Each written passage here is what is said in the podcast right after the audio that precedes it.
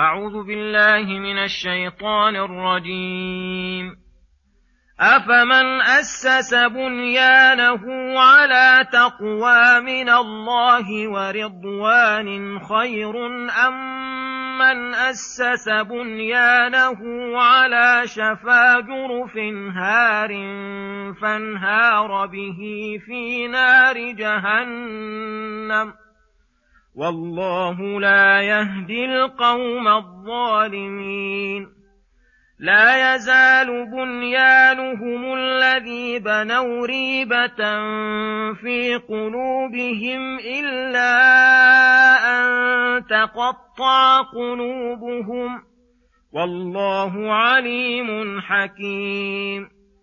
إن الله اشترى من المؤمنين أنفسهم وأموالهم بأن لهم الجنة يقاتلون في سبيل الله فيقتلون ويقتلون وعدا عليه حقا في التوراة والإنجيل والقرآن ومن أوفى بعهده من الله فاستبشروا ببيعكم الذي بايعتم به وذلك هو الفوز العظيم التائبون العابدون الحامدون السائحون الراكعون الساجدون الآمرون بالمعروف الآمرون بالمعروف والناهون عن المنكر والحافظون لحدود الله وبشر المؤمنين. بسم الله الرحمن الرحيم. السلام عليكم ورحمة الله وبركاته.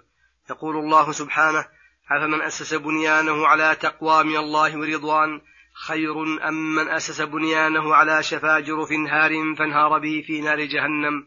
والله لا يهدي القوم الظالمين. لا يزال بنيانه الذي بنوا ريبة في قلوبهم إلا أن تقطع قلوبهم والله عليم حكيم. أفمن أسس بنيانه على تقوى من الله أي على نية صالحة وإخلاص ورضوان بأن كان موافقا لأمره فجمع في عمله بين الإخلاص والمتابعة. خير أم من أسس بنيانه على شفا أي على طرف جرف هار أي بال قد تداعى للانهدام فانهار به, فانهار به في نار جهنم. والله لا يهدي القوم الظالمين لما فيه مصالح دينهم ودنياهم. لا يزال بنيانهم الذي بنوا ريبة في قلوبهم. أي شكا وريبا ماكثا في قلوبهم إلا أن تقطع قلوبهم لأن يندموا غاية الندم ويتوبوا إلى ربهم ويخافوا غاية الخوف فبذلك يعفو الله عنهم. وإلا فبنيانهم لا يزيدهم إلا ريبا إلى ريبهم ونفاقا إلى نفاقهم. والله عليم بجميع الأشياء ظاهرها وباطنها خفيها وجليها وبما أسره العباد وأعلنوه. حكيم لا يفعل ولا يخلق ولا يأمر ولا ينهى إلا ما اقتضته الحكمة وأمر به فلله الحمد. وفي هذه الآيات عدة فوائد. منها أن اتخاذ المسجد الذي يقصد به الضرار لمسجد آخر بقربه أنه محرم وأنه يجب هدم مسجد الضرار الذي اطلع على مقصود الذي اطلع على مقصود أصحابه. ومنها أن العمل وإن كان فاضلا تغيره النية. فينقلب منهيا عنه كما قلبت نية أصحاب مسجد الضرار عملهم إلى ما ترى.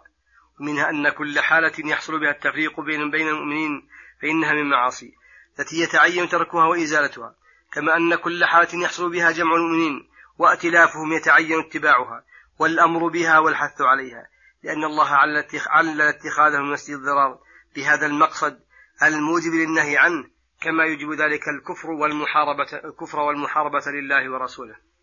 ومنها النهي عن الصلاة في أماكن المعصية والبعد عنها وعن قربها منها أن المعصية تؤثر في البقاع كما أثرت معصية المنافقين في مسجد الضرار ونهي عن القيام فيه.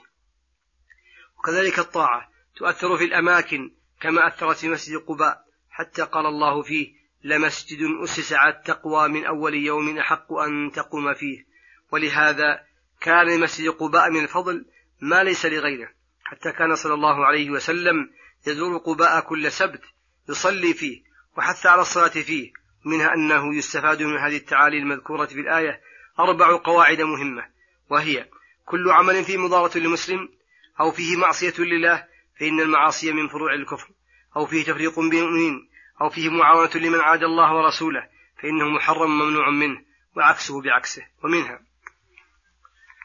أنه إذا كان مسجد قباء مسجدا أسس على التقوى فمسجد النبي صلى الله عليه وسلم الذي أسسه بيده المباركة وعمل فيه واختاره الله له من باب أولى وأحرى. منها أن العمل المبني على الإخلاص والمتابعة هو العمل المؤسس على التقوى الموصل لعامله إلى جنات النعيم. والعمل المبني على سوء القصد وعلى البدع والضلال هو العمل المؤسس على شفا جرف هار فانهار به في نار جهنم. والله لا يهدي القوم الظالمين. ثم يقول سبحانه إن الله اشترى من المؤمنين أنفسهم وأموالهم بأن لهم الجنة يقاتلون في سبيل الله فيقتلون ويقتلون وعدا عليه حقا بالتوراة والإنجيل والقرآن الآيات. يقول تعالى خبرا صدقا ويعد, ويعد وعدا حقا بمبايعة عظيمة ومعاضة جسيمة وهو أنه اشترى بنفسه الكريمة من المؤمنين أنفسهم وأموالهم فهي المثمن والسلعة المبيعة بأن لهم الجنة التي فيها ما تشتهي الأنفس وتلذ الأعين من أنواع اللذات والأفراح والمسرات والحور الحسان والمنازل الأنيقات وصفة العقد والمبايعة بأن يبذلوا لله نفوسهم وأموالهم في جهاد أعدائه لإعلاء كلمته وإظهار دينه. يقاتلون في سبيل الله فيقتلون ويقتلون. فهذا العقد والمبايعة قد صدرت من الله مؤكدة بأنواع التأكيدات وعدا عليه حقا في التوراة والإنجيل والقرآن التي أشرف الكتب التي طرقت العالم وأعلاها وأكملها وجاء بها أكمل الرسل أولو العزم وكلها اتفقت على هذا الوعد الصادق. ومن أوفى بعهده من الله فاستبشروا أيها المؤمنون القائمون بما وعدكم الله ببيعكم الذي بايعتم به أي لتعزموا بذلك وليبشر بعضكم بعضا ويحث بعضكم بعضا وذلك هو الفوز العظيم الذي لا فوز أكبر منه ولا أجل لأنه يتضمن السعادة الأبدية والنعيم المقيم والرضا من الله الذي هو أكبر من نعيم الجنات. إذا أردت أن تعرف مقدار الصفقة فانظر إلى المشتري من هو وهو الله جل جلاله إلى العوض وهو أكبر الأعواض وأجلها جنات النعيم وإلى الثمن المبذول فيها وهو النفس والمال الذي هو أحب الأشياء إلى الإنسان. وإلى من جرى على يديه عقد هذا التبايع وهو أشرف الرسل وبأي الكتب رقم؟ في كتب الله الكبار المنزلة على أفضل الخلق. ثم يقول سبحانه التائبون العابدون الآيات. كأنه قيل من هم, من هم, من هم المؤمنون الذين لهم بشارة من الله بدخول الجنات ونيل الكرامات. فقال هم التائبون أي الملازمون للتوبة في جميع الأوقات عن جميع السيئات العابدون أي المتصفون بالعبودية لله والاستمرار على طاعته من أداء الواجبات والمستحبات في كل وقت. فبذلك يكون العبد من العابدين الحامدون لله في السراء والضراء واليسر والعسر معترفون بما لله عليهم من النعم العظيمة من النعم الظاهرة والباطنة مثنون على الله بذكرها وبذكره في أناء الليل وأناء النهار. السائحون فسرت السياحة بالصيام أو السياحة في طلب العلم فسرت بسياحة القلب في معرفة الله ومحبته والإنابة إليه على الدوام.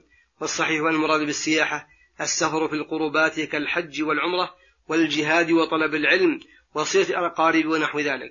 الراكعون الساجدون أي مكثرون من الصلاة مجتمعة على الركوع والسجود الآمرون بالمعروف ويدخل فيه جميع, جميع الواجبات والمستحبات. والناهون عن المنكر وهي جميع ما نهى الله ورسوله عنه والحافظون لحدود الله بتعلمهم حدود ما أنزل الله على رسوله وما يدخل في الأوامر والنواهي والأحكام وما لا يدخل الملازمون لها فعلا وتركا.